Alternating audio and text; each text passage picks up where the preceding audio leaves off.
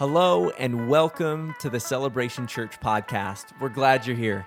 In just a moment, we're going to jump into this week's message. But before we do, I want to encourage you to connect with us online. You can follow us on Instagram or Facebook, and you can also subscribe to our YouTube channel and this very podcast. We want to stay connected. So, another great way to do that is be our guest on a Sunday. I'd love to invite you to be here. If you're local, come out. We want to meet you get to know you, worship with you. We'd really, really enjoy your company. And without further ado, let's jump into this week's message.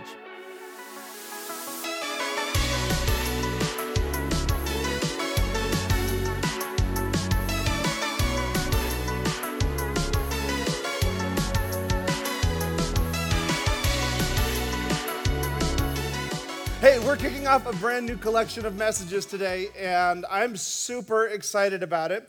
Uh, so, your New Testament uh, of the Bible, this is the second portion of Scripture. This is written uh, basically uh, after the life of Jesus, so it's all about Jesus.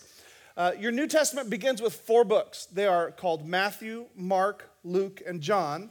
And those four books are biographies of Jesus' life. Three of them just tell the story of Jesus' life and one of them, uh, it, it's written to, to convince you about Jesus. And so those Matthew, Mark, Luke, and John are not about Matthew, Mark, Luke, or John. They're all about Jesus. But one of those guys, his name is Luke, and he was a physician. He was also a historian. He was somebody that, uh, that, that was, was educated. And so he wrote with an agenda, and his book actually continues after Luke, and it's called the book of Acts. And that's what we're going to be talking about for the next few weeks is the book of Acts.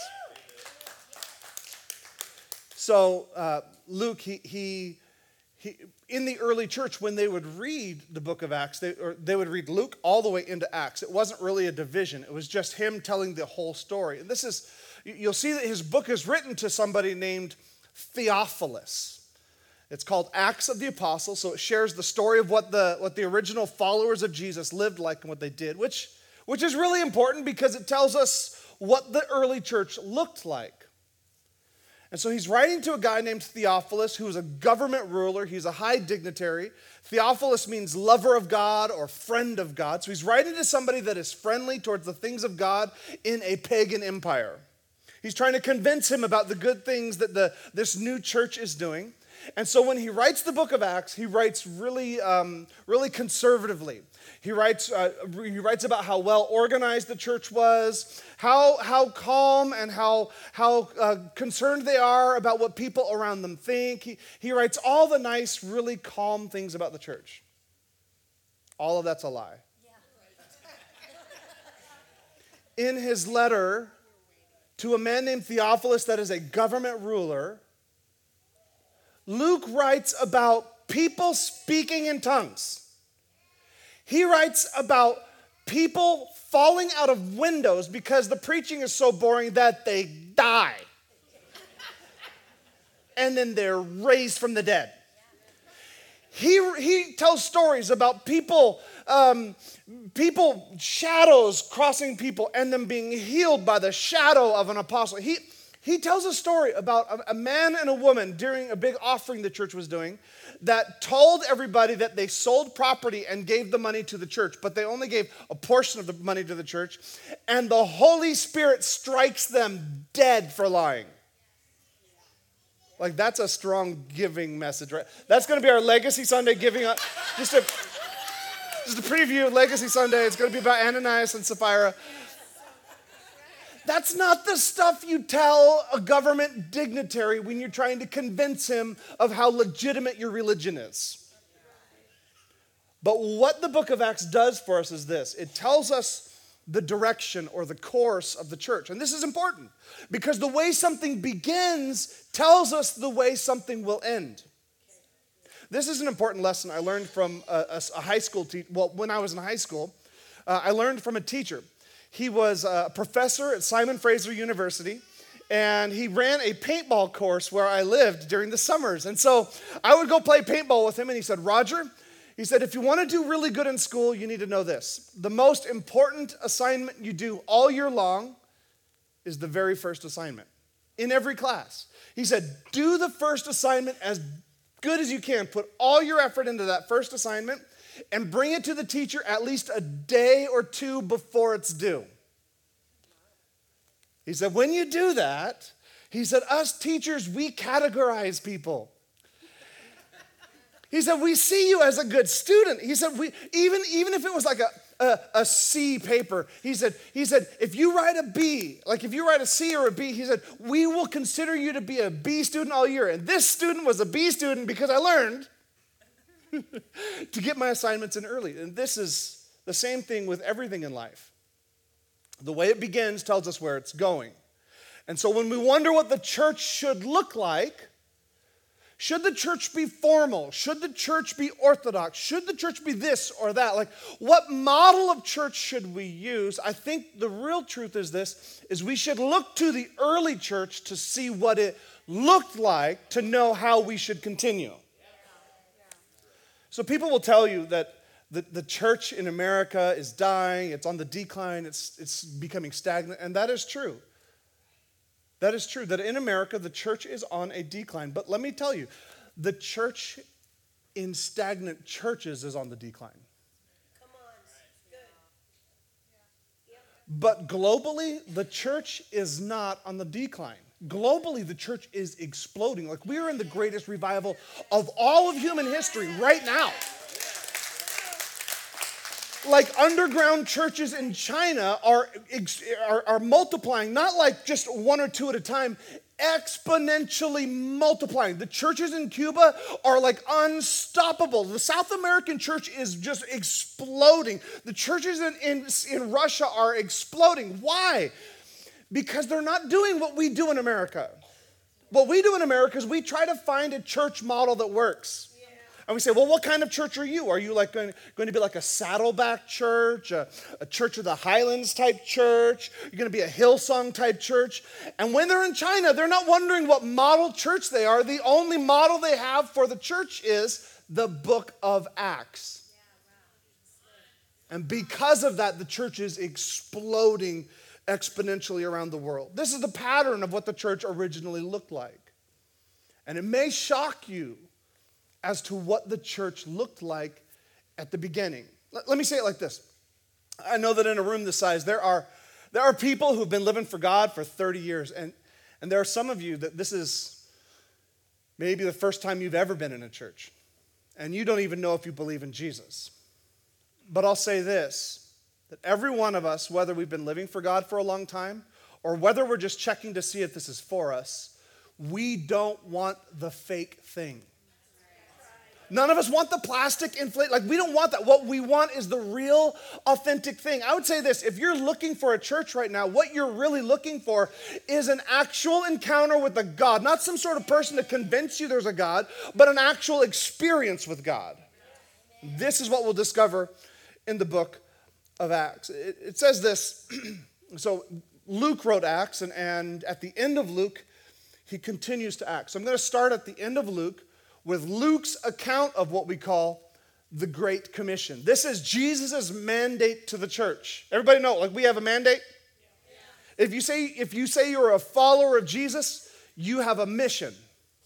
And here's where Luke shares that mission. He says this in verse uh, 46 of chapter 24. He says, and, and he said, Yes, it was written long ago that the Messiah would suffer and die and rise from the dead on the third day.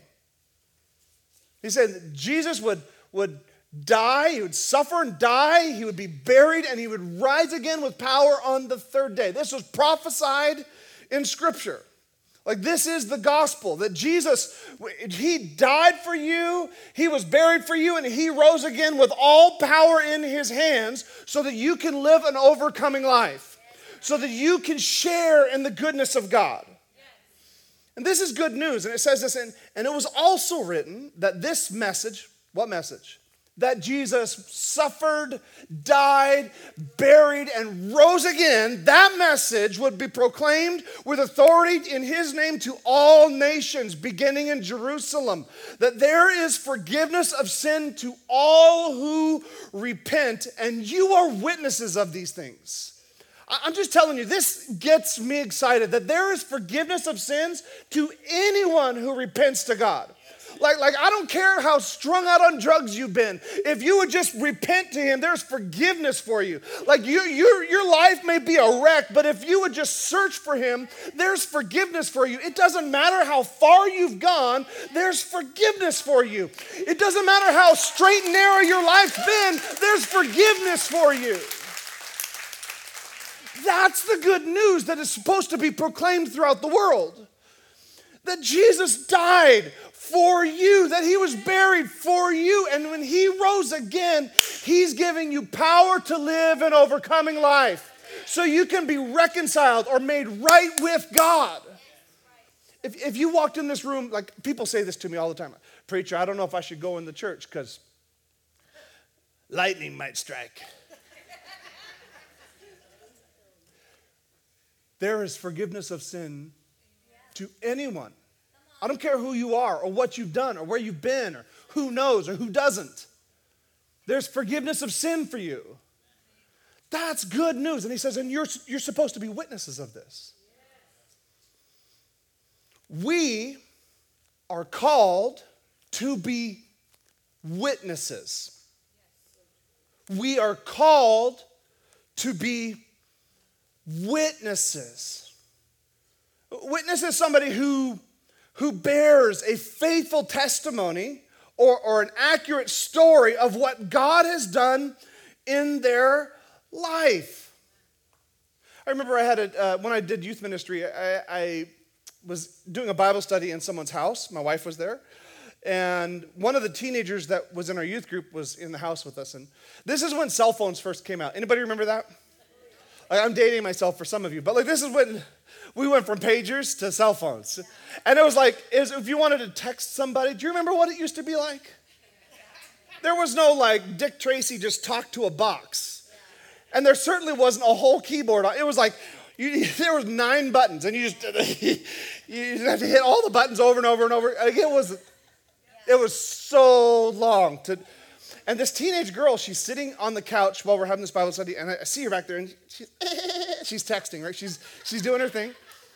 And I, I know that her best friend has also just got a cell phone, and she's probably doing it back.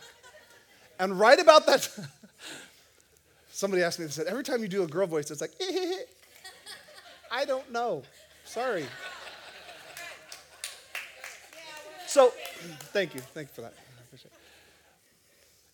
And so as she's texting, I hear outside the house. And when that happens, this girl's face goes, oh. And I said, Were you just texting so and so? Yes. Is that who's outside the house? Yes.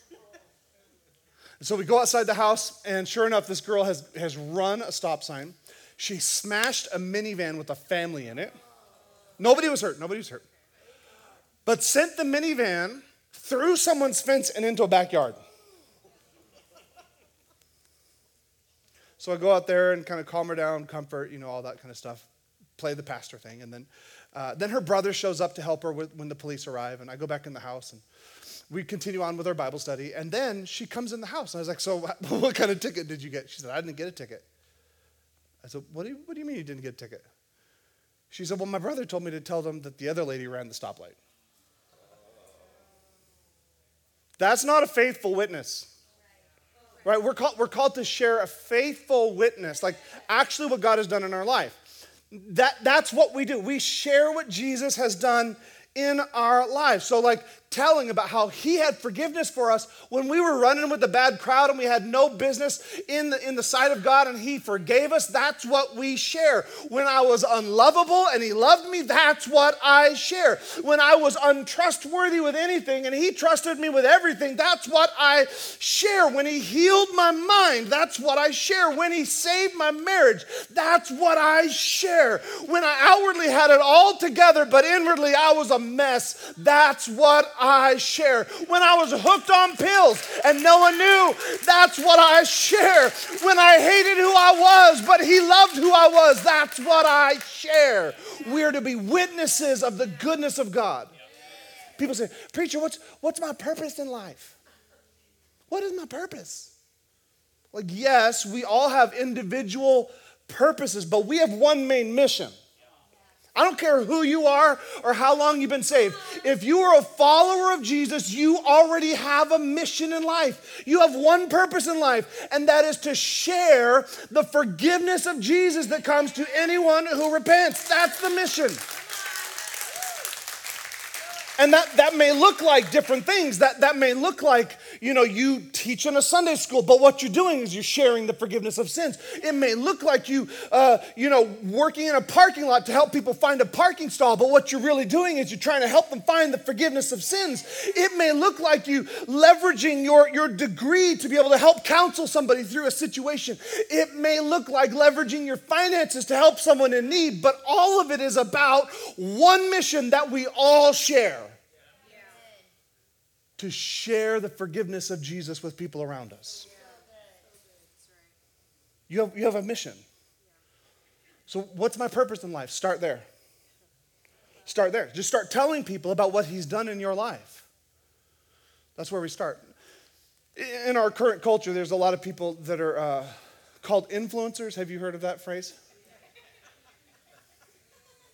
I think, I think, I think it's great. I think it's great. I, I, I think I don't have the personality for it, but I think it's really cool. I wish I was one. I wish I was so one so much that, uh, in fact, what I'm going to do is I'm going to I'm going to do an influencer thing right now because check it out. At Walmart today, I discovered that they have dark chocolate Hershey syrup. Come on, somebody. Isn't it weird that the older you get, the worse your palate becomes? Like you want the bitter stuff now. It's, it's like so. But I'm gonna try this this dark chocolate Hershey syrup. So let's let's do this. You guys ready? All right, I'm gonna give you a faithful witness of what this is. Check this out. We got some uh, whole milk because nothing else will do. Uh, that's good. All right, I'm ready. This is gonna be so good. Oh, yeah.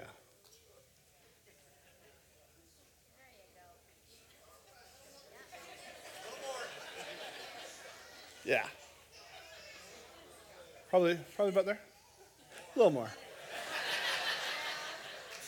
That's gonna be good. All right, you ready for my review?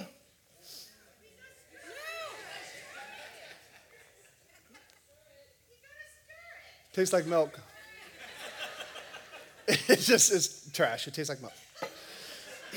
There, there's nothing to it. It's okay. I've just I've just decided that that is not that great. Here's the deal, church. We're all called to be witnesses, and for some people, there's re- there's really two ways we do that. One is we share what Jesus has done in our life and the gospel of Jesus to people. Some people might say, but, but preacher, I don't know how to share that. I don't know how to do that. That's fine. There's another way we witness. Philip does this in the Bible. He says, Come and see. Early in Philip's life, when he didn't know what to say, he said, Come and see. And when people came to see, they encountered Jesus. So we witness to people in two ways. One, by sharing the good news of Jesus with people one on one. I love it. seeing, seeing you guys sitting in coffee shops talking to people about Jesus. That's what we do. The other thing we do is we invite them into places of worship where they can experience Jesus. That's what we do. That's why this church is growing. It's not because uh, we've got some excellent you know, thing going on. It's not because of some sort of strategy. It's certainly not because of marketing or in social media or any of that. It's because people are having a tangible encounter with God.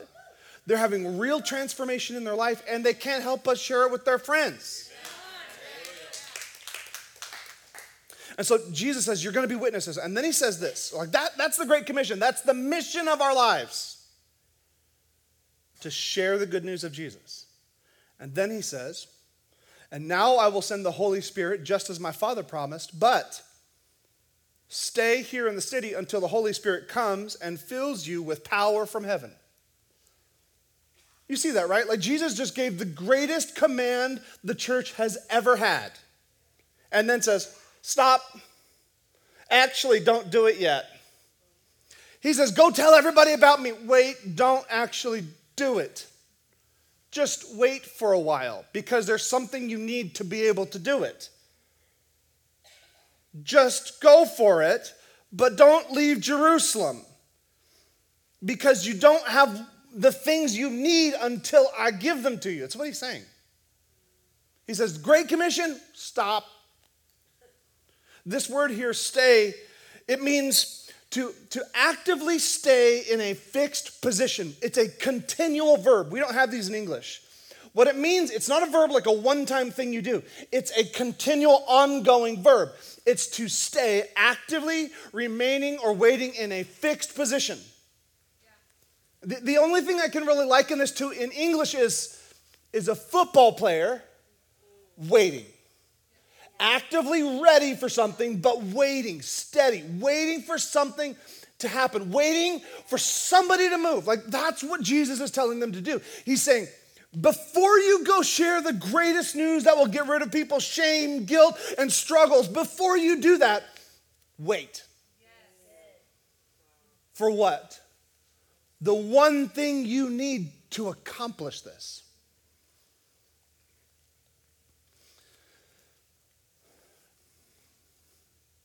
As the American church, we really struggle with that idea of wait, don't we? We want everything right now. I mean, I mean, some of you, like if I get 30, if I go 30 minutes in this message, you're out the door. You know what I'm saying? Yeah, like that's cool. Like go ahead and get to Sherry's before everybody else. I get it. But I'm saying if you want certain things from God, you're gonna have to wait. These people didn't wait two days, they waited 10 days. They waited in one room for 10 days. Like I hope they had an outhouse. Like they're waiting for something from God. And, and, and here in the book of Acts, when Acts begins, remember it was written by Luke, so he picks up right there. Here's what he says in verse 4. Once, when he was eating with them, he commanded them, Do not leave Jerusalem until the Father sends you the gift he promised. As I told you before, John baptized with water, but in just a few days you will be baptized with the Holy Spirit. Baptized with the Holy Spirit. There, are seven words that are used throughout the book of Acts to describe this experience that Jesus is talking about here. Seven, seven different words are used. One would be that they are baptized in the Spirit, that they're filled with the Spirit, that the Spirit fell upon them, and not like fell on them, like landed on them, but fell upon them like somebody would embrace somebody, like falling on someone you're embracing, like, like a long lost loved one that just got out of jail and you're loving them. Like that, that's what he's talking about. Or somebody that just got off an airplane or back from war, like you fall on them and embrace them. It says the Spirit came on them. It says the Spirit rested upon them. It says the Spirit, uh, it says they received the Holy Spirit, and it says the Spirit was poured out on them. Well, which one is it, preacher? It's all of them. It's one experience, but many ways to describe the one experience. Have you ever had coffee? You go drink coffee with somebody and they're like a, a coffee connoisseur and they're like, they swirl it. Ooh, that's a bold cup of Joe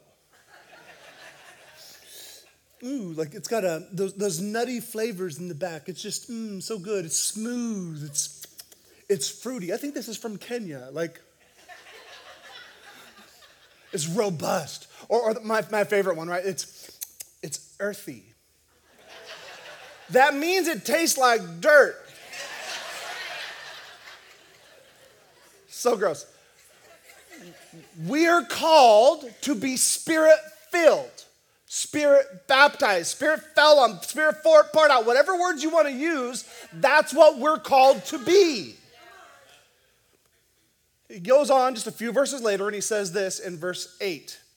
He says, But you will receive power when the Holy Spirit comes upon you, and you will be my witnesses. Again, he ties it Holy Spirit and witnesses. He, he's making witness come after Holy Spirit. He says, You will be my witnesses, telling people about me everywhere in Jerusalem and Judea and Samaria and to the ends of the earth. Um, the idea of Jerusalem, Judea, Samaria, ends of the earth, what he's saying, it's similar to this. You're going to start locally. So it's going to be Nampa and Caldwell. You're going to tell people about Jesus. And then it's going to be, you know, Treasure Valley. You're going to tell people about Jesus. And then it's going to be the Northwest. You tell people about Jesus. So preacher, I know where you're going with this. This is this is that whole like different classes of Christian things. The Holy Spirit is not about different classes of believers. There are really only two classes of people those that are not saved and are lost, and those that are being saved. Those are the only two classes. All of us fall into one of those two categories. But the baptism of the Holy Spirit, it's not about status, it's about empowerment and function. The Holy Spirit falls on us, and it's a catalyst for a life of power and witness of what Jesus has done in our lives. So it's not about a status, it's about function. Everybody has a secret sauce. I mean, some of you come here to church and you're like, man, I just can't. Every time I cry and I weep and I just like so like I don't. I'm I'm a I'm like tough, but I I get I feel it when I'm here. You know what you're feeling? It's not the good preaching. I promise you that. It's the Spirit of God. Like everybody has a secret sauce. What is KFC's secret sauce? 11 herbs and spices. Right? What is the Big Mac secret sauce? It's a secret. Chick fil A? Pickle juice. They soak the chicken in pickle juice.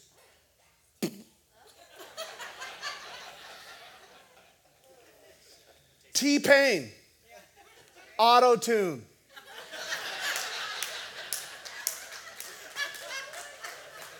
Followers of Jesus, the baptism of the Holy Spirit. That's the secret sauce. So we are, we are called to be witnesses, and we are called to be filled with the Spirit.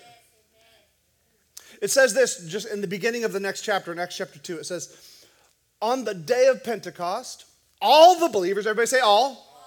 All the believers were meeting together in one place, and suddenly there was a sound from heaven like the roaring of a mighty windstorm, and it filled the house where they were sitting. And then what looked like flames or tongues of fire appeared and it set on each of them, and everyone, say, everyone Everyone present was filled with the Holy Spirit and began speaking in other languages as the Holy Spirit gave them this ability. Preacher, are you saying that I need to speak in tongues? No, I'm not saying you need to speak in tongues. I'm saying all of them spoke in tongues. I'm saying all of the new church, that's what they did. They all spoke in tongues. And pro- are you saying that I have to speak in tongues to experience this? Actually, there's, there's two things in Scripture we can see. Let's, let's talk. There, there's prophecy and there's speaking in tongues. Both of them happen when people receive the Spirit. And, and when I talk about tongues, that, you felt it, right? The room went, Because eh. you guys were like, oh, I know where this is. This is about to get weird. There's going to be people like howling like dogs or something. People are weird. The Holy Spirit is not weird.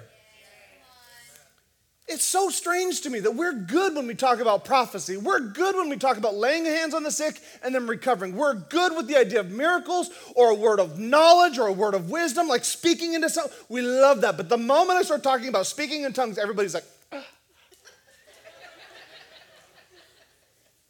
it was normal in the early church and it wasn't weird.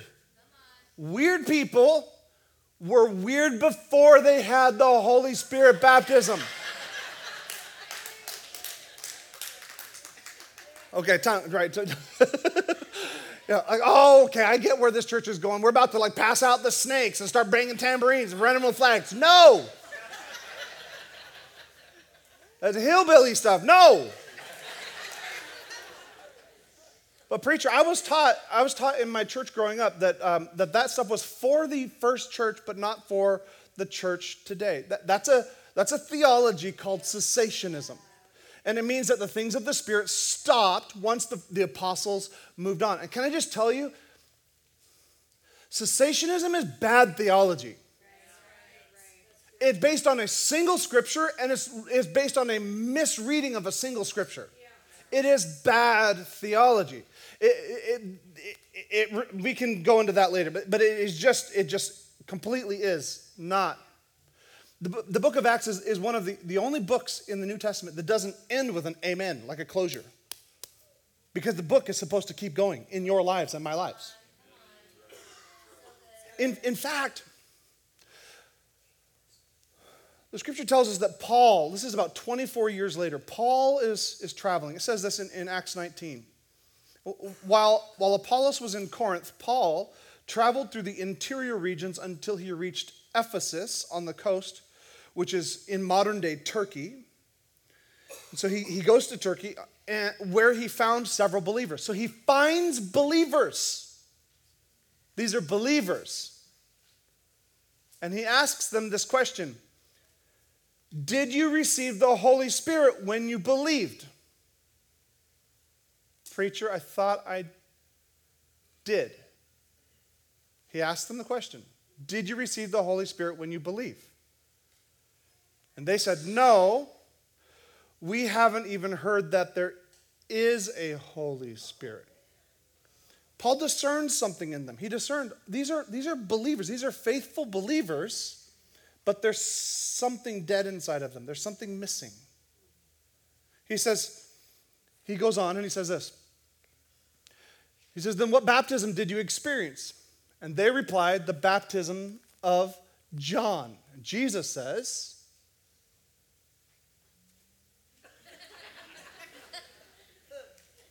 John, uh, Paul says, sorry, not Jesus, Paul says, John's baptism called for repentance from sin, but John himself told the people to believe in the one who would come later. He's saying, You repented, that's good, that, that's faith, that's good. He said, meaning Jesus, and as soon as they heard this, they were baptized in the name of the Lord Jesus. And do we have the next verse? Nope. It says this the next verse says that they were all filled with the baptism of the Holy Spirit and spoke in tongues. And then it, it gives the number of them. It's just a handful of people. This is normal in the early church. And I think it should be normal in the modern church. Because as for me, I'm not interested in dead religion. I'm not looking for just another philosophy to build my life on. I'm not looking for a moral code. I'm not looking for a way to vote. I'm looking for an encounter with God. So many of us are like these believers where we, we our faith is faithful, but we haven't experienced the fullness of what's available to us because some of us are uninformed, or misinformed, we're skeptical, we're apprehensive, or we're indifferent. Let me read this, this quote. This is so here's the deal. When we talk about the baptism of the Holy Spirit, people often say this. They say, oh, that's a Pentecostal thing, or that's a charismatic thing. Oh, that's for those Pentecostal churches. That's for those charismatic churches. Can I just say this? That is tribal and it's wrong. This, this is an expression of the power of God that is, is happening on churches across the globe, regardless of boundary lines of any of that stuff. In fact, this is the Archbishop of Canterbury. I'm talking about an Episcopal priest who has a white little collar and a black robe. Canterbury talks fancy. And this is what he says he says, In my own prayer life and as part of my daily discipline, I pray in tongues every day, not as an occasional thing, but as part of daily prayer. This isn't for, for weird off, off center churches. This is normal throughout church history. It's normal. And if you want to access the power of God in your life, it's for you.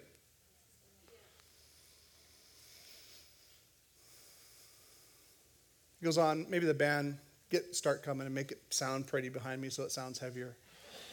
Um, it sounds good, huh? Okay, Acts chapter 2, verse 38, it says this Peter has just given them the good news of Jesus and they say, Well, what do we do? How do we respond to this?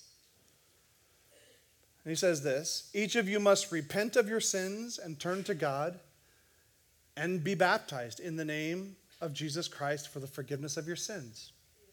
Then you will receive the gift of the Holy Spirit. Church, we are called to be witnesses. We are called to be spirit filled. Can I say it like this? We are called to be spirit filled witnesses. Like this Christian life, it's not difficult without the Spirit. It's pretty close to impossible without the Spirit. We're called to be spirit filled witnesses. Preacher, is it for me? Well, this next verse says this This promise is to you and to your children and to those far away, all who have been called by the Lord our God. It's for you. He's saying it's for those people there, it's for their kids, it's for those people that are far away, it's for anyone, everyone, all who have been called by God. So if there's ever a moment when God reached out and touched you and saved you, it's for you. This encounter with the Holy Spirit is for you. I would say there's, there's four reasons why why people don't receive it. The first is this is we don't like to wait.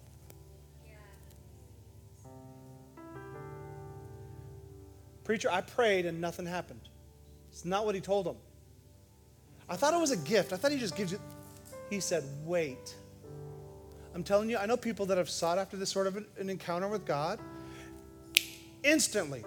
We were praying about it, having a Bible study in the crash course room over here. Somebody went off and in a bathroom stall received the baptism of the Holy Spirit.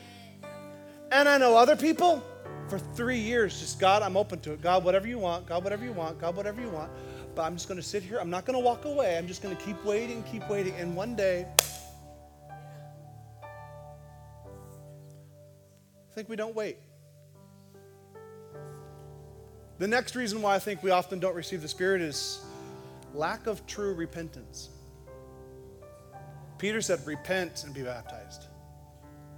And I don't mean that in a legalistic way, like, oh, you got to measure up. We're going to have the church elders like stand next to you and make sure everything's perfect in your life. That's not what I'm talking about. Not legalism. I'm just saying, like, are there areas of your life that you're still hanging on to? Are there things that God has addressed in your life that you haven't surrendered to Him yet? because that's part of it. Mental strongholds. I talked about this before. But, but we're, we don't wrestle against flesh and blood, but against principalities and spiritual strongholds that, that set themselves up against the knowledge of God. You're not wrestling against a demon that's trying to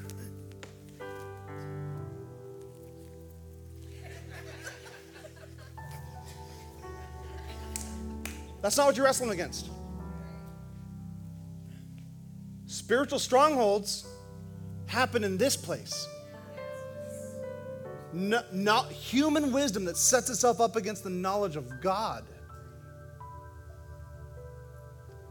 So for some, you may say, like, preacher, I just, I've got this mental barrier because I grew up in a church. This wasn't a thing, and now I'm open to it, and I prayed for it, but it hasn't happened, so maybe it's not for me I'm telling you,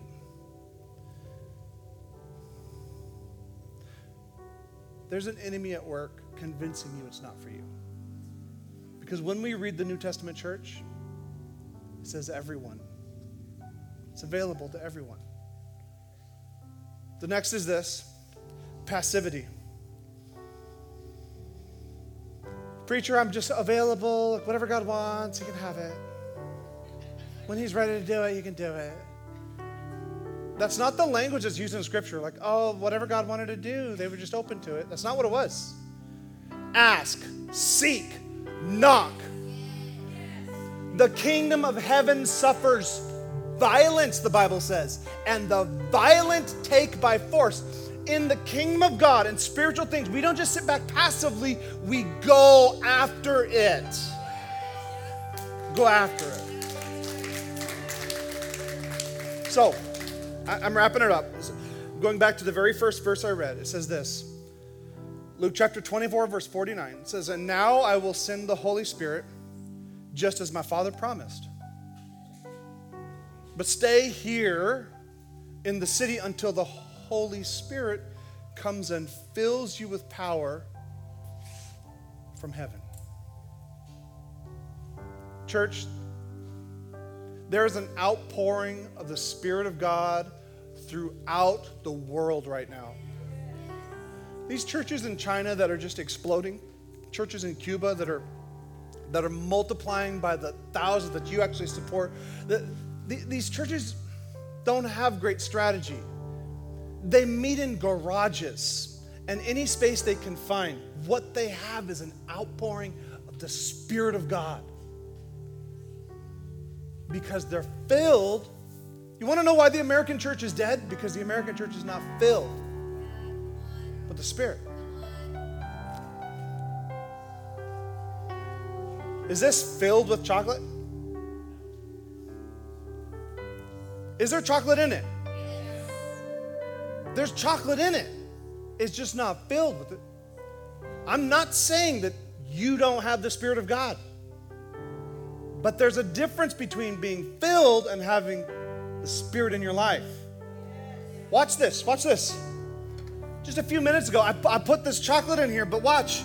It's not filling the cup. But if I begin to stir it a little bit, and I begin to make room for the Spirit a little bit in my life, and I begin to pursue and press into what God is doing in my life, it doesn't take long, but just a little bit of stirring, just a little bit of activation, and soon enough, guess what? Is this cup filled with chocolate? Yes, thank you very much. Oh, that's so good. And I'm not going to need insulin afterwards. That's so good. The problem in the church is this. We got we got spirit in the bottom of the cup. We got to stir that thing. The baptism of the Holy Spirit is for you. It's activating what God is already doing in your life. It's for you. It's for everyone in this room. I would say this as I wrap up. If this is your next step, to receive the Spirit in your life. Here are a couple simple next steps for you. Number one, begin pursuing this in your life. Number two, come to our pursuit nights. First Sunday evening of every month. It's the right place to come if you want to receive the baptism of the Spirit. The next is this groups are about to launch. We've got a, a a spiritual development course, which is the right place to go if you're seeking the baptism of the Holy Spirit in your life. We've got a Holy Spirit class, which is the right place to go if you're seeking the baptism of the Holy Spirit for your life. Is that all right? Would you stand with me across the room?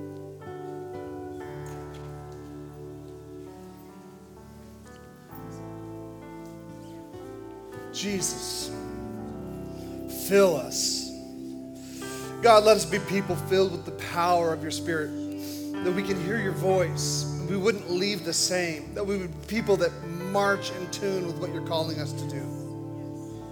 That we would not be just sludge at the bottom of the cup, but we would activate the fullness of your gift in our life experience all that you have for us. God, let us be a church filled with the baptism of the Holy Spirit. Let this valley rain with the pouring out of the Spirit.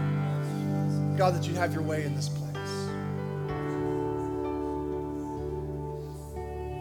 Have your way in our lives, Jesus. I can imagine that in a room this size, there are people that when I said sometimes the problem is true repentance, truly turning from what is separating you from God. I'm sure there were people that recognized that's me. I love him, but I have things I have to finish. I've got to walk away from them. It means turning away from the things we think, do, and say that don't please God. And if that's you in this house and you recognize that's your next step to say, I need to repent of something in my life, if that's you, would you just put a bold hand up? You're in a room full of people that support it. Come on. I see some bold hands, some fast hands. Yeah. God, there are some things I need, I need to get rid of in my life. There's some things I need to walk away of. There's some things that don't need to have control over me anymore. Because I want all of your spirit developed in my life. I want everything you have for me. So if that was you and you just raised your hand with me, here's what we're going to do. We're going to repent and believe. Remember, that's what Peter says repent and be baptized, and you'll receive the gift of the Spirit. We're going to repent. Here's what it looks like. We're going to turn away from those things right now. I'm going to pray. I'm going to ask you to join me in a prayer. Make it yours. God, I'm, I'm sorry for the things in my life that aren't pleasing you.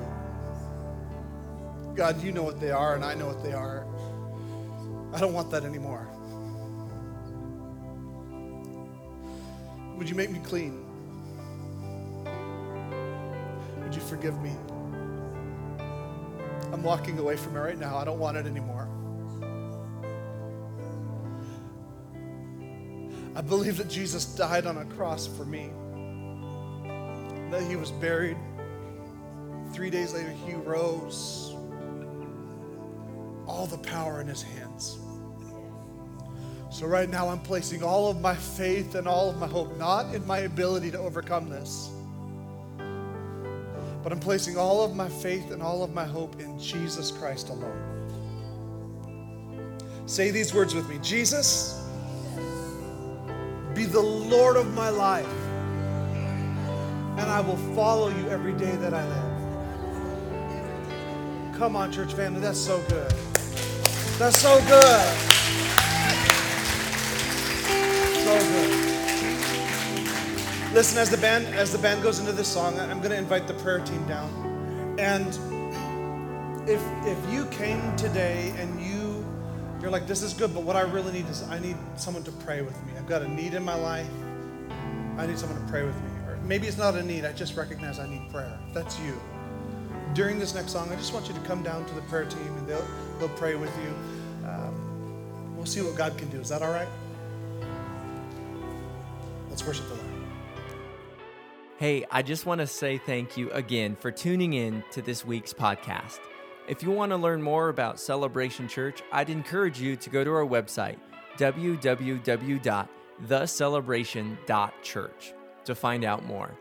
We love you guys, and let's continue to love God, love people, and change the world.